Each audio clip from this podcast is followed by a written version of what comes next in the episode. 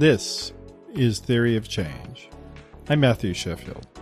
In a 24 7 news environment, everyone is surrounded by information.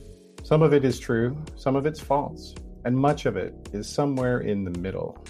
It's often hard to tell what's true because no one is an expert at everything. And that's why, as social media has become universal now, we've seen a new type of journalist emerge fact checkers. And that's a fascinating commentary on their importance to society because the commercial media industry as a whole has been shrinking. So, on this episode, I'll be talking with Brooke Binkowski. She's the managing editor of truthorfiction.com, and it's a fact checking website that she heads up after working on another one called Snopes. So, thank you for being here today, Brooke. Thanks for having me. All right, let's just talk about what it is you guys do at Truth or Fiction so everybody who's not familiar with your work can get a sense of that. It's pretty um, simple on its face. What we do is just straight ahead fact checking, but it's really funny because you just talk about straight ahead fact checking and it seems like it's self evident that there's one truth, there's one way of looking at things, and that's it. But it turns out that a lot of people get very annoyed with you when you're doing fact checking. This has been the last few years have been a real uh, crash course in that. But yeah, so we just do straight ahead fact checking, myth busting, and so forth. What we try to do in all of our stories, although we, we succeed to certain degrees, is we try to embed a sort of message into it not a message but it's like how we arrived at the conclusion how you can find other examples of disinformation and how you can recognize disinformation so it's a lesson embedded in it. it's just here's how we found it we try to teach by showing how we did it so that people have the tools later to uh, pick apart disinformation and propaganda campaigns and weaponized narratives but sometimes yeah. it gets real silly Yeah, and we're definitely going to talk about that later in the show. And uh, I, I do think it's a good technique you guys are doing and showing people how they fact check you because we're in this moment now where nobody wants to believe that anyone else has credibility um, uh, other than people that they have heard of or who are their friends. And so that's a great approach, I think. But let's talk about the approach though. So, how is it that you guys are evaluating whether something's true? A lot of the stuff that's out there as disinformation is really easily recognizable at first blush to us. We never just go by our gut because, of course, that's how you get led into all kinds of disinfo. But a lot of the stuff that we are seeing now is very recognizable to those of us who have a sort of basis in history of disinformation. For example, one of the ones I've been exceptionally worried about lately has been the demonization of nurses and doctors who are pushing the COVID 19 vaccine. They're doing so out of uh, desire to not see everybody die in a global pandemic. And this is the best way we have, the best defense we currently have against COVID 19 is this vaccine, quarantining, masking, and so forth. They've been demonized in such a way by disinformation purveyors as to call them out for you know, killing people for insurance money, is the one I've just been seeing recently. This is the doctor's plot, the Stalin area do- doctor's plot, which was informed by his own paranoia about doctors, but which was woven into an anti Semitic plot in the 1950s because doctors were associated with being Jewish. And so this doctor's plot ended up with people getting just absolutely railroaded and smeared. And it accused doctors of trying to kill Stalin and other people. So you see, it's been modernized a little bit. There have been new details added in, but the structure of it is the same, which makes it easier to debunk because we already know the seeds of its debunking already exist within it. There are others that are just flat out lies. In that case, we do just ordinary journalism. We'll call the person who allegedly said, let's say somebody is alleged to have said the sky is red. First, we go outside. The sky is not red. The sky is blue. Okay. Now we call the person involved. Did you say the sky is red? Oh, you did? Oh, why would you say that? So that's how we fact check. We try to use primary sources whenever possible or vetted secondary sources in a pinch. Um, we also recognize that people will lie about things they've said and done. So we try to make sure that's accounted for in our debunks. Of course, we hit a point sometimes where we just end up like having to describe the mechanism of it. And so we'll work that into our reporting as well. I guess that's like a really long winded way of saying it's journalism. that's all traditional journalism. Yeah. And your background is in traditional journalism. So talk a little bit about that, your experience, and why did you get interested in fact checking and things like that? Oh, sure. Yeah, I'm an old school journalist. I actually come from a family of of journalists, I'm totally screwed. My family, so my family is don't get into journalism, don't do it. You're never gonna, you're gonna starve your whole life, you'll never make any money. And I was like, oh, no problem. I don't want to do anything my family does. That's why I'm getting into journalism. And my family's like, wait. so that's what I did. I became a journalist. Mom and dad met in a newsroom that was a newspaper run by my grandfather. And that's where I was babysat growing up. So I was screwed from the start. It was totally inevitable. And it drives me nuts because I totally was convinced all along until about five years ago. I was like, this is all my idea, my free will, my choice. I did it because I know myself and I know my own mind and I'm doing this on my and I don't really I don't know. or was I just mm. destined? I don't know anything else. I guess I could have gotten into academia, my brother did, or academia like my sister. So anyway, I wanted to be when I was 18 years old this is how I fooled myself. I told myself I wanted to be a wacky DJ because Howard Stern was really big. When I was 18, it was 1995. So in 95, Howard Stern was like the thing. I wanted to be the next Howard Stern. I wanted to be the female Howard Stern. I wanted to talk about gross stuff from a woman's perspective because nobody was doing that. It was the 90s, a dreadful decade for women in the United States in many ways. I started interning at a local radio station, which also happened to be where my dad was an employee and they wouldn't hire me. So I went to intern at another station and the station hired me almost immediately. So I have this name recognition that I did my best to deny but downplay because I didn't want to have any unfair advantages, which is why I left San Diego. Anyway, so I did all of this grunt scut work, intern stuff because I just wanted to work in radio. I wanted to be again next the next Howard Stern, female Howard Stern. And then one day, because I was hanging around the radio station all the time, and it was in a cluster. So there were AM and FM stations in this one building. And so I was hanging out at the cluster because I had no friends. And this is the kind of kid or the kind of young adult. I was just hanging out at the radio station because I loved radio. And a portion of the freeway had collapsed. It was raining really hard. So my excuse for, for hanging out there was I don't want to drive home in the rain. And a call came in saying a portion of freeway had collapsed right by us. And they maybe send a reporter out. It was late at night. There were no reporters. And they asked me to go out there and they said, okay, just record something. Don't talk. Just record what other people are saying. If you can get some pictures, that's great. Here, go. And so I went out there and I had to pop start my truck because I had like this crappy cr- truck that I had to pop start. So I'm pushing it and I jump in and um, I drive over to where it is and there's this huge hole. It's pouring rain. There's a car nose down in the hole. And this man is running at me, yelling, Are you with the fire department? Nobody's there yet. and I'm like, uh uh-uh, I'm a reporter. And he's like, Oh my God, tell everybody what happened to my car. And I'm recording, my hand shaking. Oh my God, my car is in the hole. That's my car. It's sinking. I, I got out just in time. And the hole's filling up with rain. And, and I'm standing at the lip of this big hole looking into it with this guy. And a fire engine rolls up. He's like, That's my car, man. And as we're all standing there, we hear this little chunks start to fall from where our feet are into the water. And we back up in this pouring rain. And I stood there in the rain watching this guy's poor bastard's car sink. He was fine, but his car was very wet. And I thought, this is what I want to do with the rest of my life. I was in love. That was it. I wanted to be a field reporter. It was like being hit by a bolt of lightning. I just that was what I wanted to do. I wanted to be there as it was happening. I wanted to be able to help out by telling people how to avoid this hole. I wanted to be part of the solution and sometimes part of the problem for some. And that was it. I was just hooked. That was what I started pursuing single mindedly. And I ended up getting my first full time job in radio journalism in Anchorage, Alaska at KFQD a few years later when I was 23 years old.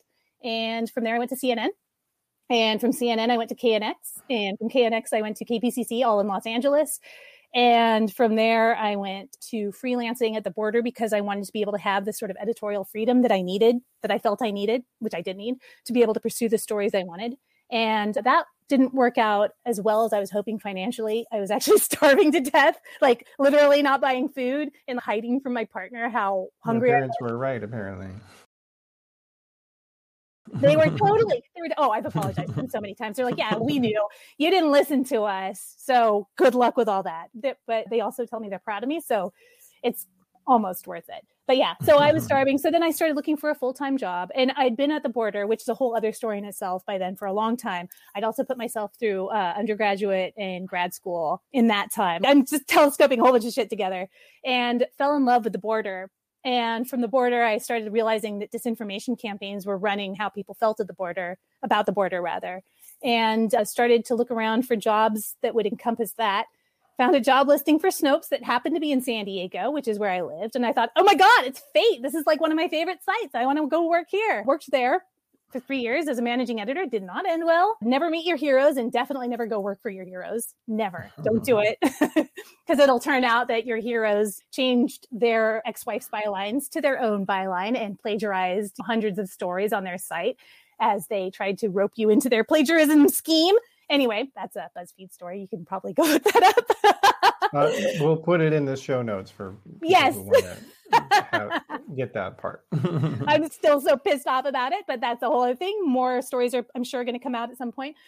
But I didn't know that at the time. So I got this job at Snopes and I realized that I was uniquely situated and qualified to be able to follow these disinformation campaigns because I could see very clearly that they were originating from, or at least encompassing, the border and immigration, and in many ways are the same disinformation campaigns I had already been fighting um, on the ground at the U.S. Mexico border and in Tijuana and Mexicali.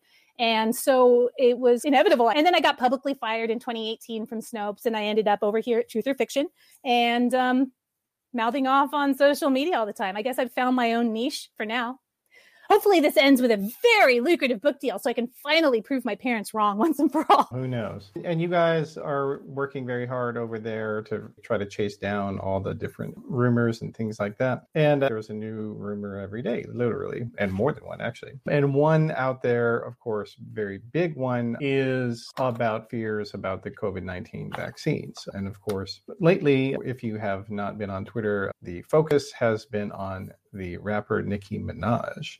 I'm going to put up on the screen what she said. So, Nicki Minaj, she said the following on her Twitter on September 13th, 2021. My cousin in Trinidad won't get the vaccine because his friend got it and became impotent. His testicles became swollen. His friend was weeks away from getting married. Now the girl called off the wedding. So just pray on it and make sure you're comfortable with your decision, not bully. And out of all the things that I've seen of, of, disinformation over the years, she's providing a perfect test case of how it works. And beginning with the idea that it was her cousin's friend in Trinidad. So, a place she hasn't been to in a long time, doesn't visit a lot, and may not even know who the person allegedly is. But that's one of the very common things in these rumors that people are hearing, is it not? Oh, absolutely. The anti vaxxer scare lore is just absolutely dreadful right now. Not just with vaccines, though. Let's it this second or third hand or fourth hand. Oh, yeah. Uh, that's that, what I'm the, talking about. My brother's cousins, nephews, former roommates. Yeah, that's like the friend of a friend. The dynamic is, oh God, what's his name? Jan. I am so sorry, Jan. I forgot your last name, but he wrote this uh, definitive book on urban folklore I think it's Brunsville. And he was the one who first called them Fofs, friend of a friend's. So yeah, the Fof dynamic or the friend's cousin mm. or the mm-hmm. cousin's friend or whatever. The farther removed you are from the primary source, which is why we deal with them, uh, the less likely it is to be debunkable because then you're just trying to prove a negative. And that's, of course, what rumor mongers depend on. And that was one of the reasons it was so irresponsible for her to say what she said. who knows if the yeah. cousin's friend or the cousin even exists, but yeah. if she's hearing well, it second or third hand, then. Yeah, or let's say her chain of information is true in terms of that this guy exists and he said this to her cousin. How does she even know that he's telling the truth? Because as the health ministry of Trinidad recently said that we have not received any reports about swollen gonads in response to a vaccine. And then also meanwhile having that type of symptom is a symptom of syphilis and gonorrhea. and I mean, so that seems like a, a, simpler thing to conclude, but she didn't do that. And I'm going to put it back up on the screen though, but beyond just the second and third hand information, we've got the idea that so just pray on it and make sure you're comfortable with your decision, not bullied. Bullied. Um, uh, yeah, because the anti vaxxers who come up to me and blow on me because they don't like that I am pro vaccine, this is what they've done to me personally. They'll come up to you and blow on you if they don't like you and if they know that you're vaccinated or that they know that you're pro vaccine. They're mm-hmm. not bullies, please. Yeah. And it's this very real sense of victimhood that a lot of them have, where typical uh, fascists. Yeah, and we'll talk about the political angle of that as well, but in a second. But so this idea that, and unfortunately, I've seen this a lot with people who believe misinformation that they think that it's mean to point it out to them that they're mistaken. Okay. Have you, have I mean, you seen people say that? Oh yeah. And my response to it is okay. I think lots of hmm. things are mean too. I'm sorry, but reality is not going to give a shit about your feelings just because they happen to be particularly strong. The reality is the vaccine provides another measure of protection between you and COVID 19. And you see the reality of that playing out in like the Herman Cain Award over on Reddit, where it's just like all these established anti vaxxers who say, I'll never take the vaccine. The next thing they're dying on a ventilator because they didn't get the vaccine. It's stuff like that. That's the reality.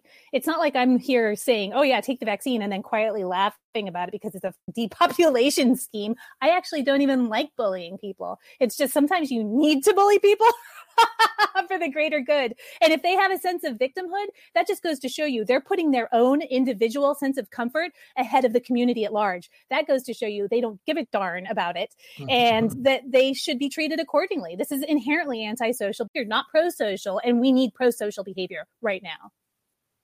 Yeah. And then Nicki Minaj has provided another example of, how disinformation works that it has political uses as well. So after she posted her series, uh, and she posted more than one talking about how she was going to do her own research about vaccines. And she was criticized by the majority of her fans on Twitter. And, and that's an interesting thing about Twitter is that it certainly has its problems, but at the same time, you have an ability to respond to people and not let them just get away with spouting nonsense. And so in her case, she got so much criticism from her fans on Twitter. She literally stopped tweeting and lied and said that she had been frozen on Twitter. And then she went over to Instagram, which, in my opinion, everything on Instagram is fake, including the stuff from real people. Sadly. Yeah. Well, Uh, it's Facebook. Instagram is Facebook. Yeah. So if she's going to lie about that, what else do you think she's lying about? Come on. She has no credibility at this point. I- And also, why are we looking to uh, pop stars to have credibility to begin with? Why are we doing this? Why are we still doing this? It's been like six years of this particular attack. Why do we still have to keep responding in the same way? I'm not criticizing you. I'm talking about it too, but I'm just saying, why Mhm. do they still have this hold? I understand a hold over pop culture, but why are they still allowed and able to spark international incidents. This is a straight up international incident. This is the kind of stuff I was Mhm. always terrified of becoming when I was younger. And now we have people doing it on purpose. By the way, I think brigading public figures who lie or who spread lies, who are disinformation purveyors. I think that's fantastic. I think everybody should do that because you see what a great effect it has. People need to be told when they're spreading lies. They need to be suffering social consequences. I said bullying before, but I don't think it's bullying. I think it's actually just consequences for lying. That's the problem. We've been living in this culture of impunity for far too long. So Mm. there's a political philosophy, the horseshoe theory, where basically when the far right and the far left join forces, that destroys one of the underlying pillars of democracy. So the idea here is if you can get the far right and far left to join up, democracy will eat itself over time. So one of the earliest ways to do this in the United States from a disinformation perspective was a site called Natural News and a guy named Mike Adams. It was a lefty hippie site for a long time. It was all about wellness and alternative medicine, anti-vaxxers. And then all of a sudden, like 2014 or 2015, it was all of that stuff plus buy guns to protect your individual rights. And then they started attracting the right. And so there were these really strong attempts to use anti vaccine ideology and pro gun ideology to bring the left and the right together. I don't think it's particularly working because pro gun left wingers are generally pro gun to protect themselves from the far right, whereas the far right are pro gun for other reasons. I lived in Alaska. You can't live in Alaska. It's really difficult to live in Alaska and not handle guns because it's such a hunting culture there and so forth. And so when I talk about gun control and things like that, I talk about it from a pers- perspective of somebody who does think guns are fun.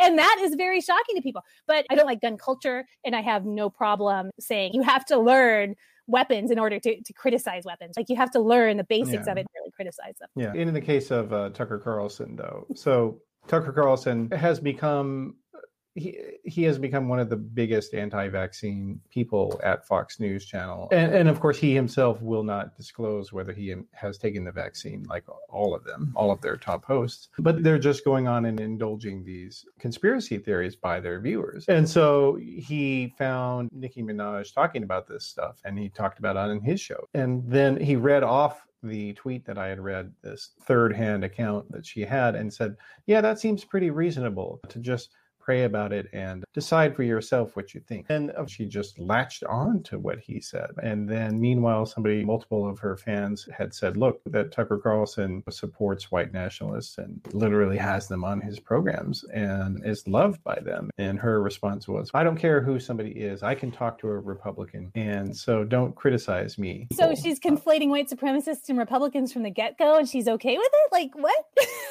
she seems to be, yeah. But that's how desperate she was for validation. And that's an example, though, going back to what you were saying about like natural news and things like that, that once people have an idea in their head that's not true, everything that they're thinking goes toward trying to prove that idea rather than trying to you know, just examine whether it's true or not. And so as a result, there has been a real tension that's developed between fact checkers and the political right. You are one of the many people who have been in, that, been in the midst of that. I'm just out here doing my thing. I don't like lies. I've never really aligned myself with any particular political party. I've never particularly aligned myself with any particular ideology because I tend to not be much of a joiner. So it's been really interesting watching people tell me what they believe my political beliefs to be. I just go after after people who lie and cheat and are corrupt. It's not my problem that a lot of them happen to fall under the banner of the far right. And it's also not my problem. It's not my fault that the GOP has decided to embrace this nativist insane ideology. There was a long time there when they called it California Republicanism and they didn't want anything to do with it, at least publicly, because it was so nasty. It runs on disinformation campaigns and bad optics and lies and smears and, and all of that. So they came after me real early on. I've, I've been getting attacks for a long time from a variety of people because I did border work. I was one of the very few reporters in the United States doing it. So I'm used to it, mm-hmm. but it's always been smears attacks on by perceived political ideology, also perceived ideas of what I might be doing, the reasons I might be doing this for, like sub rosa, which are never right. So they'll email me enthusiastically and tell me all the kinds of things they'd like to do to stop me, like the violent things they would like to do to get me to stop talking or typing, the violent sexual things they'd like to do to me. I've been really closely tracking Nicki Minaj's social media to really delve into the story to write something about it. And she's been a magnet for conspiracy theorists. They are just latching on to oh, her. Yeah. All of these Trump fans and worshipers are praising her and saying how they love her. And meanwhile, I'm sure most of them have never even heard of her until this moment. Right. And it's interesting though. And so when I mentioned earlier, she went onto Instagram and did a, a live video. And in it, she said she started actually going after the Democratic Party because she had claimed she was invited to the White House.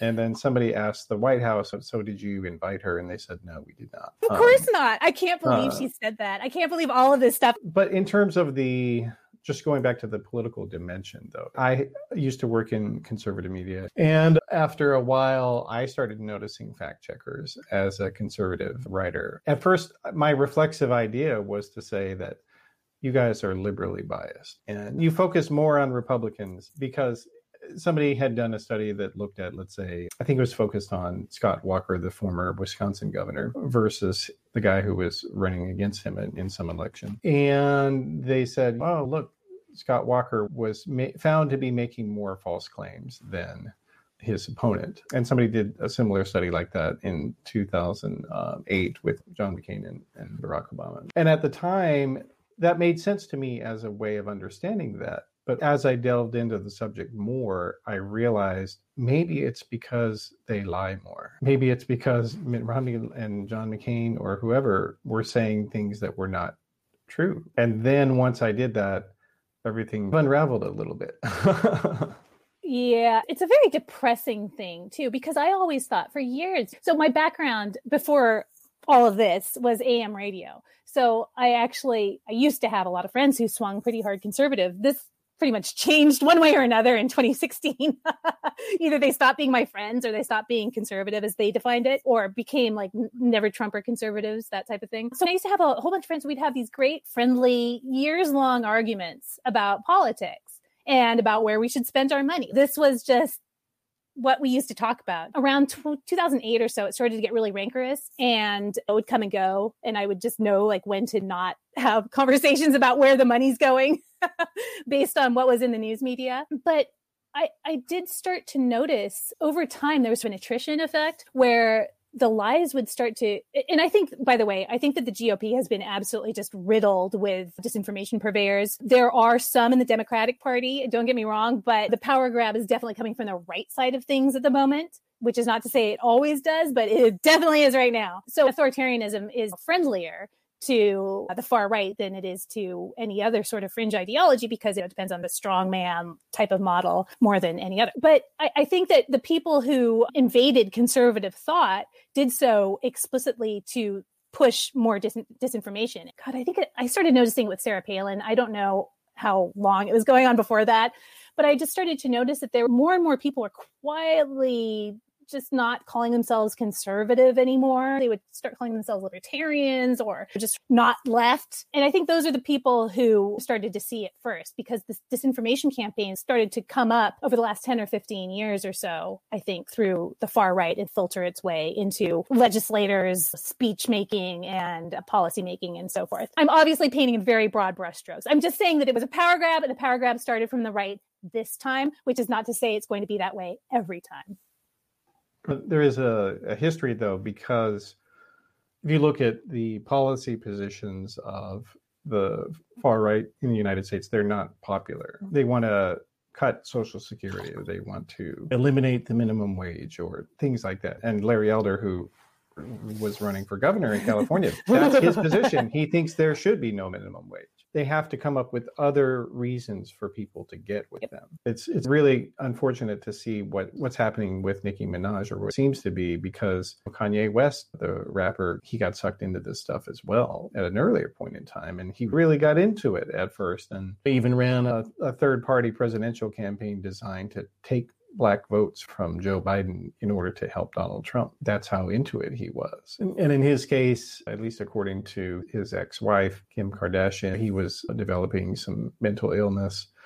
And instead of trying to help him, a lot of these far right consultants just tried to exploit him and um, use him to their advantage. And it's really unfortunate it's so disturbing disinformation only exists to for political purposes even if they're not immediately uh, obvious at that time. Disinformation exists in the end, and I'm being very reductive here, but it's really a good way to look at it because it's too easy to get caught up in the twists and turns and details of disinfo, uh, even when talking about it in a meta sense. But in the end, disinformation exists only to take rights away from other people because you're lying to achieve some sort of objective. And like you said, if those ideas are that good, you wouldn't have to lie. Maybe there's better ways you can describe them to make them more popular, but if they were that good, you wouldn't need to just completely manipulate it and drown out any sort of criticism. Or like I saw on a clip from Newsmax today with one of their hosts, I, I guess somebody mildly criticized Trump's policy in Afghanistan on Newsmax, and the host cut his mic and said, "We're done, we're done,"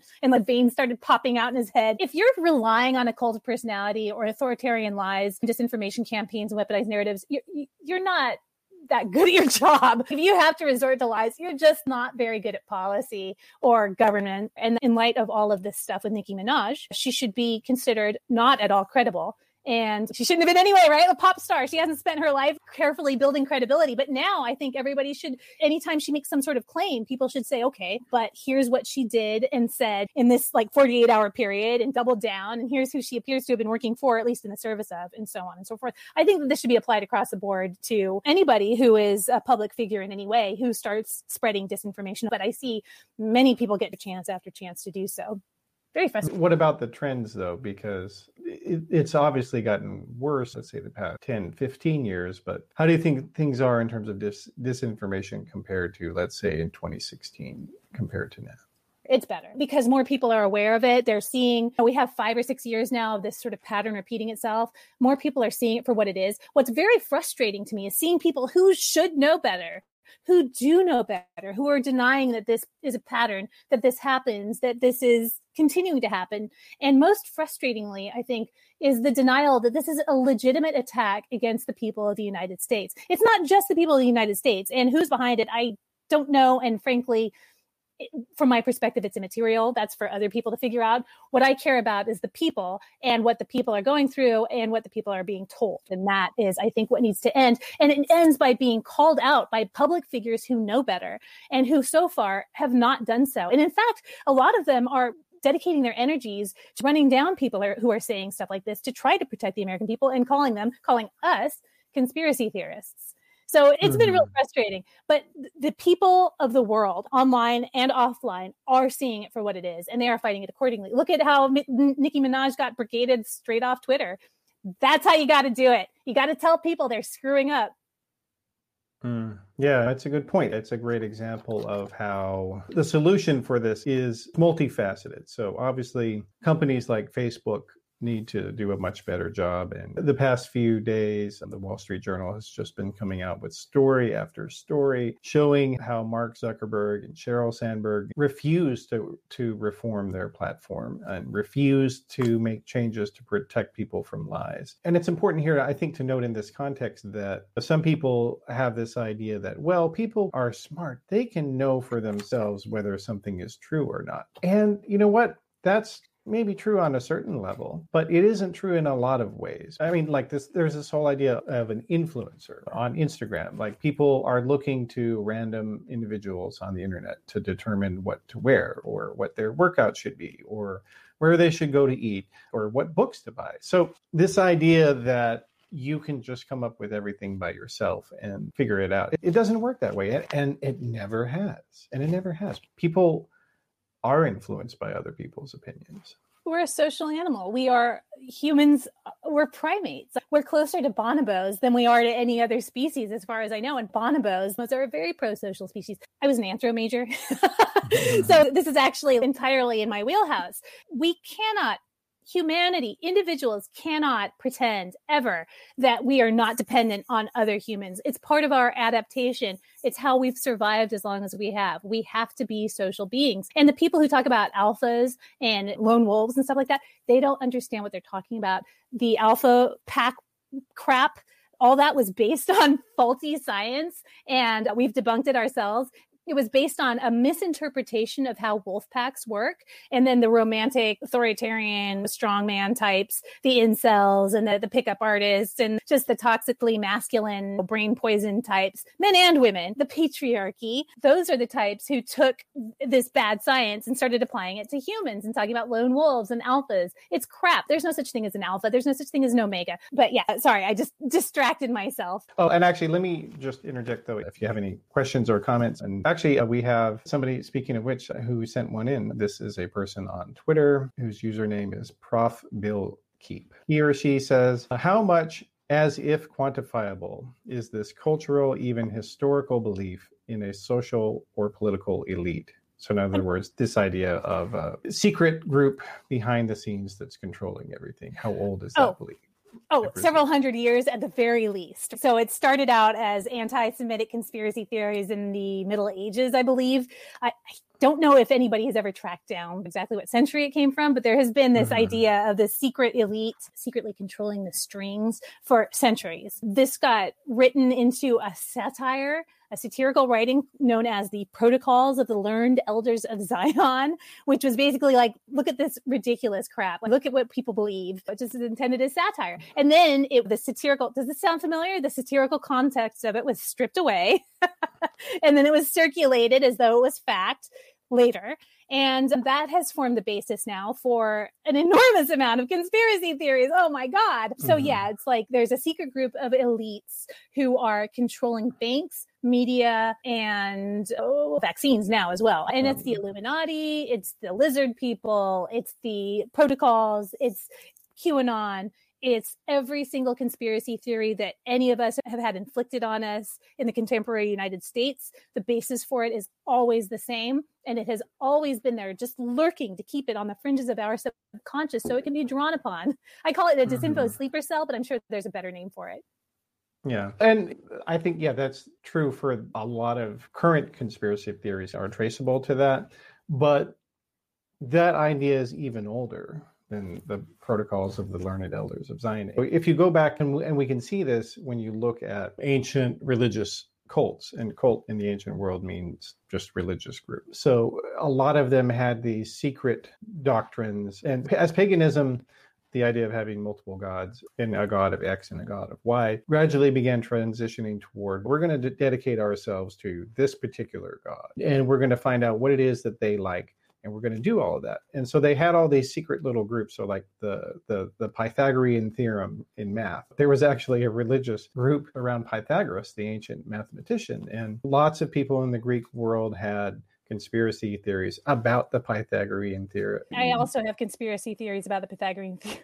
No, I'm just kidding. I don't. I don't. I'm just kidding. And then there were also secret political groups within the Roman Empire, for instance, factions that were around the emperors and they all had their own agendas and people had different ideas about the, what the other ones were doing this that and the other. But even further back you've had this idea there was this idea of in early judaism around the time that jesus was alive called gnosticism where there was a secret knowledge about the world and that the God of the Bible was actually evil, and he was the creation of another God, and he, that other God had been kept from the world. And so I this whole idea this of stuff so esotericism. yeah, and I'm actually working on on a big long piece about this whole idea. So there is an actual connection in some sense between in a human sense that we all want to think that we've figured out something else out that no one else has figured out. It's easy to think that. And we all have mistaken beliefs in some sense or another, right?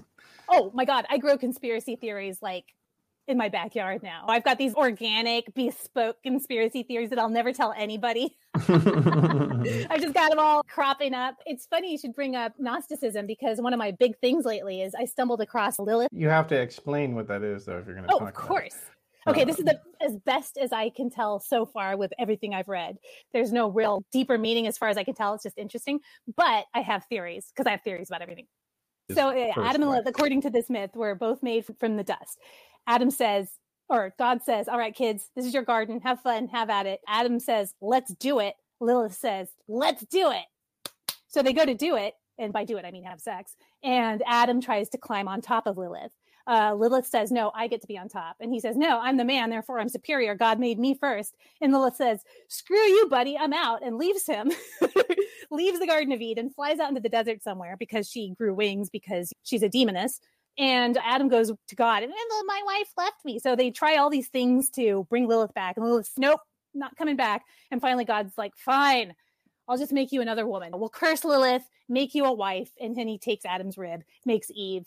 And then Lilith gets pissed off because she thinks that Eve is being kept captive. She starts to feel bad for Eve. So she turns herself into a snake, goes back into the garden in disguise, and climbs the apple tree and says, to I've put all the knowledge of the world into this apple, so eat it so you'll know what Adam's really trying on you. And that is what truly happened, according to the Lilith myths, which I just love. It turns out that the Lilith story came from earlier stories for, about Inanna, the Sumerian goddess, I think of love and wisdom. And so there's this sort of unbroken strain of stories which have been taken out of context and used as patriarchal folklore. But there's this other strain of Gnosticism, which my theory about it now is that it's been passed on from woman to woman as stories over the millennia to give them sort of strength when the men are wilding. But there's a way can get through this terrible time and telling these stories. So, yeah, love that stuff. But notice how it all is coalesced around knowledge, around secret knowledge, around knowing the truth. It's really interesting.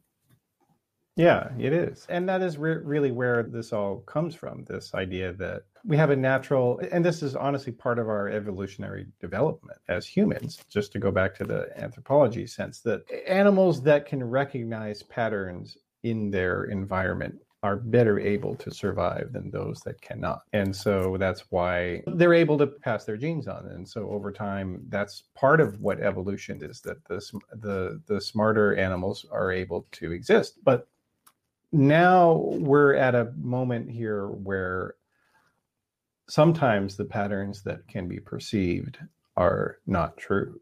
They're false patterns. That's where And- that history becomes important, right? That false alternative ecosystem of lies Mhm. of the birther and the bircher and the anyway. Sorry. Yeah, so much of this stuff is interconnected, which is really funny because when you think about it, that's always what the conspiracy theorists are saying. The reality is they are the globalists. they are the ones who are secretly having affiliations and controlling each other's groups.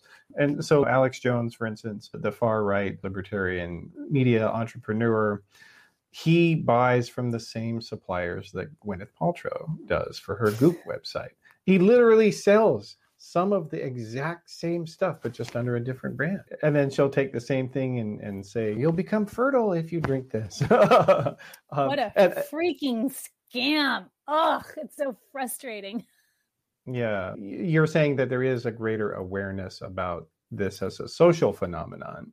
But what about on the technological side? Because I think there was a lot of attention on disinformation and misinformation and lies a- after the 2016 presidential election. But it seems to me that a lot of people who became concerned about it, they tend to see everything in terms of Russia and less in terms of we have a lot of homegrown problems. And in fact, so much of what they were doing was just picking up what Americans were making. Yeah. So the whole concept of this disinformation attack that we live through right now, and, and disinformation attacks in general kind of run the same way all the time. It's just the info is different, right? So it makes it hard to recognize because you have to look for the structures and the mechanisms behind the information that you're getting hit with, which is often very difficult because it's very emotional. You said something earlier about how people, there's been this idea of people being too smart to fall for disinformation, which is a major vector. I can tell tell you because I've fallen for disinformation thinking I'm too smart to fall for it. And that is a major issue that you have to be aware of. If you know how smart you are,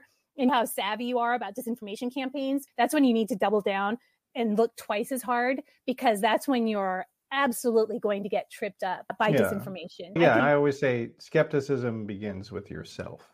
Yes. Uh, oh God. You are so not a cynic. You cannot be a cynic until you actually know what you're talking about because yes. too, it's so easy to confuse naivete for cynicism.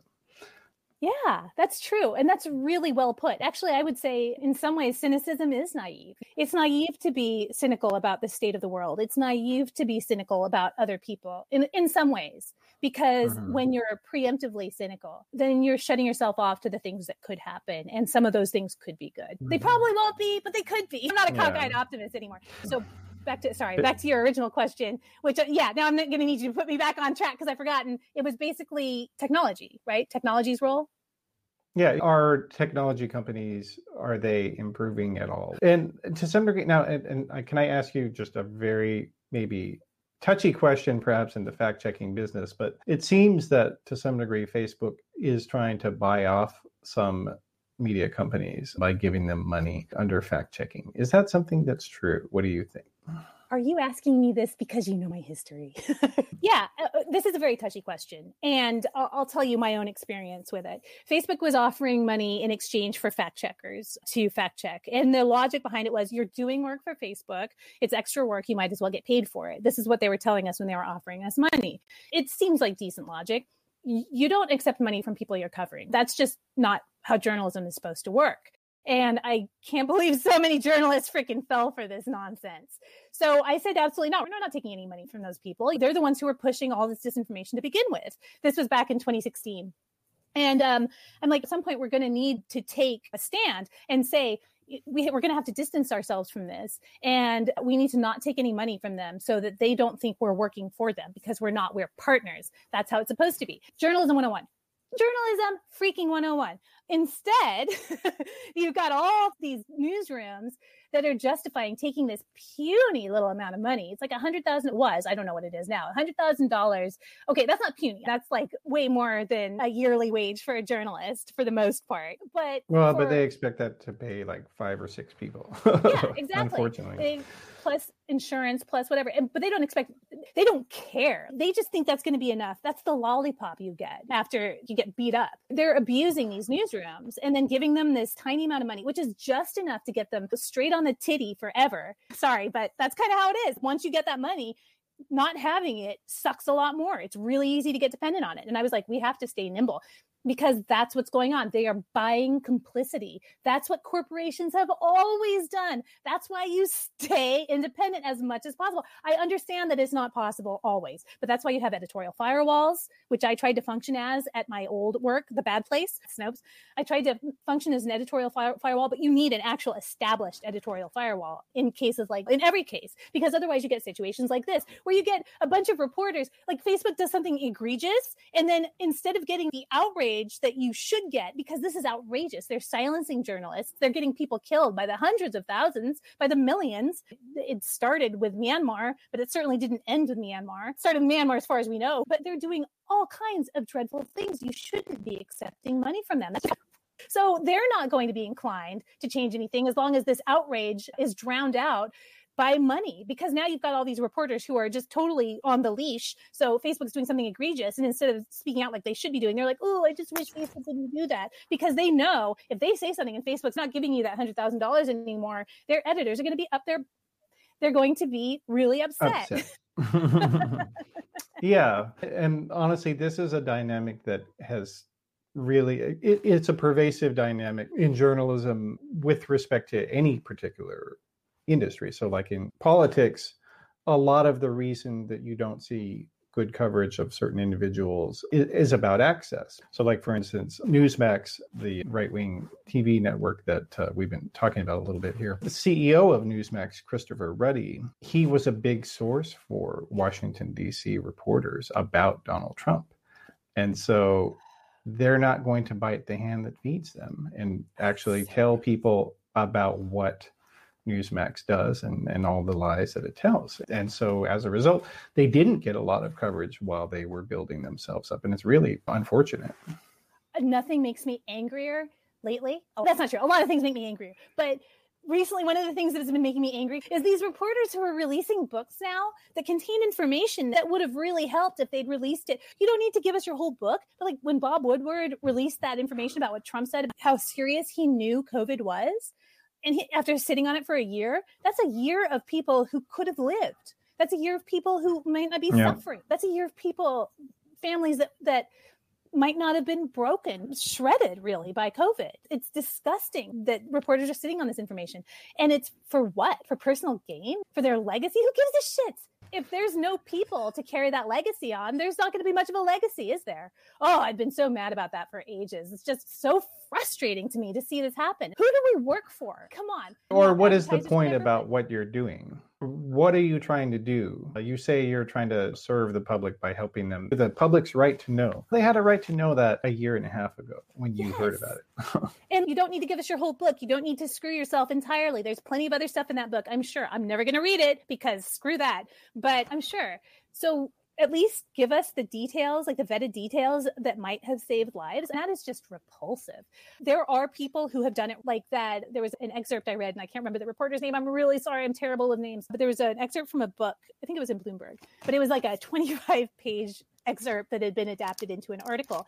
And it was a lot of it was information that was already out there that had been put out there, but it put it together and organized it in a really solid way. It was an excellent, shocking, dreadful article, actually. But because that information hadn't been sat on, it was like, oh, we can go back and double check. Like readers can all check it and check it against what we already knew. It didn't stop how shocking this article was. It was just, it was still really shocking. It's just, we need to know. We need to know things that are potentially life saving so that we can act accordingly. You, you can't just sit on, it's not privileged information when it affects the entire world.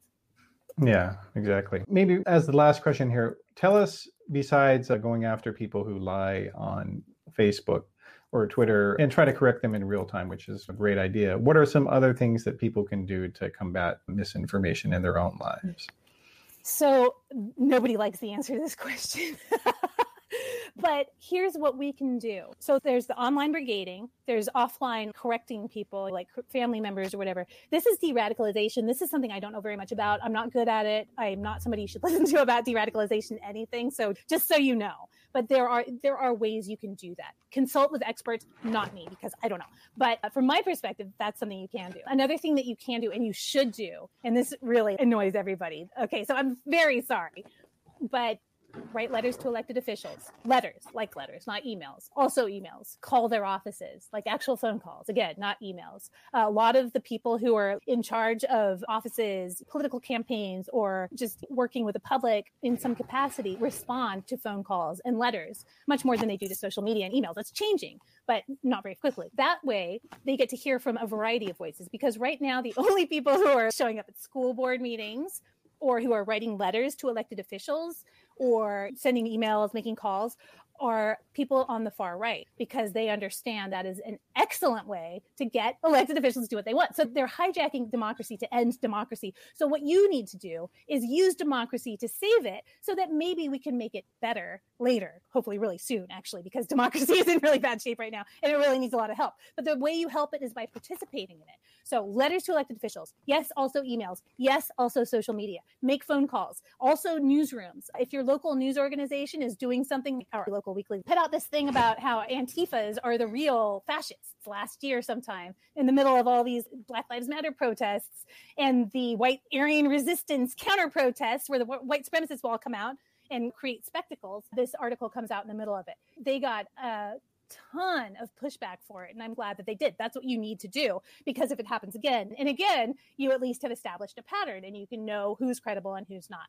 Keep lists of known white supremacists in your community that you never know when that's you know going to be helpful. Don't weaponize those lists. Just keep keep track of them for your safety so that you don't inadvertently put yourself in a position where you're like getting in a fist fight on camera during a school board meeting with one of them or something like that. But also extend that model to state to regional state and federal politics. We currently have people in office who are responsive to the concerns of the people. So take advantage of that because right now, I think that the next big disinformation campaign is going to be what we were subjected to, my age group was subjected to in the 90s.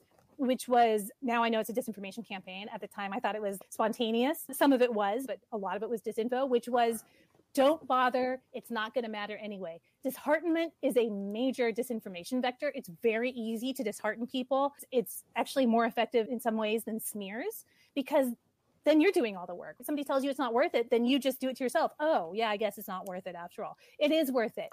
Use participatory democracy. Use it while you got it because we may not have it. I know democracy is not perfect. I know American style democracy has a long way to go. I understand that. My whole life has been dedicated to criticizing it, poking holes in it, showing people where it's wrong so we can make it right again. But it's also the best thing we got because I sure as hell don't want to live in an authoritarian and or fascist society any more than I already have. I gotten a taste of it and it sucks. That's what you have to do but make sure that you speak out, use your voice, because now more than ever, with information and disinformation warring, as Alex Jones says, there is a war on for your mind, sadly, more for your vote or your lack of vote, but still, that's where it starts. And just be aware of that. Be aware that your own personality traits are potential strengths and weaknesses in disinformation campaigns and act accordingly. If somebody is telling you something that you think might be disinformation or weaponized somehow, double check it. If it raises a great big emotion in you, double check it. If you think that maybe you were just wrong all along about everything, just double check is all I'm saying and participate in democracy. That's building resilience and building resilience is what we have to do because these attacks as you pointed out, it started so a lot of these techniques are Russian. A lot of the psychographic stuff, the fire hosing, gaslighting at scale, a lot of that was developed by the Kremlin because it was developed by they knew they would have to be nimble and possibly not run on a lot of money and they started developing these techniques and they were trying to destabilize societies on the cheap it's working but it's also very easy to imitate when you see it in action and recognize it for what it is. It's easy to recognize but it's also easy to imitate. If you're a bad person right. and you see like a bunch of people lying and it's working nobody can recognize disinformation like a disinformation purveyor. That's the worst part of all. They know what they're doing. They're the ones who are getting people sucked into it. It's like the the people who are pushing the disinfo the hardest are the ones who don't believe it until they do and then it gets them the worst in the end. But yeah that's what it was for destabilize. That's what it's being used for now and it's so much easier for anybody to do it now. It's been democratized by social media. Yeah. but the good thing is it's been democratized to fight it also. Yes and you can fight it in the same way on social media. You can fight it on its own turf by brigading, um, by fighting the lies, by drowning out the nonsense, by refusing to engage in it. Don't let don't let those the, the people saying the lies be the loudest voices on social media. We can drown them out. Oh, and the other thing that you can do is support journalism, support good journalism wherever you find it. Fight for it fight for the voices that you trust, that you know are credible. I've been on this kick for ages that Facebook, in particular, not just Facebook, but Facebook in particular, and Google and Twitter should force yearly to pay into newsrooms to make up for what they have taken from us over the years. I'd like to see people pushing for that. I, I don't like s- telling people to subscribe to newspapers and things like that because I know that money is tight. And um, I also know how much of that money gets skimmed off by advertising and by the publishers themselves and so forth. And Like, executives who doesn't- exactly, do nothing. Especially those yeah. freaking executives. Ugh. The less Yeah.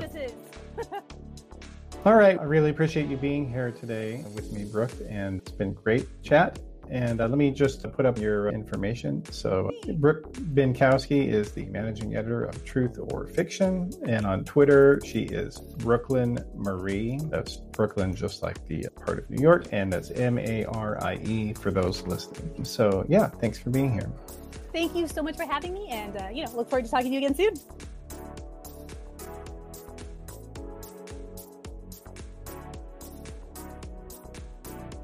Thanks for listening today. Theory of Change is made possible thanks to people like you. If you liked what you heard today, please be sure to subscribe on your favorite podcast platform and leave a nice review. That actually is really helpful. And if you really want to support the show, please click on one of the donating links that are in the show notes. High quality content doesn't create itself, so you can really do something great from my standpoint by showing financial support. Theory of Change is part of the Flux Media Network. We're a new media organization providing in depth podcasts and articles about politics, religion, media, and technology. The website address is flux.community.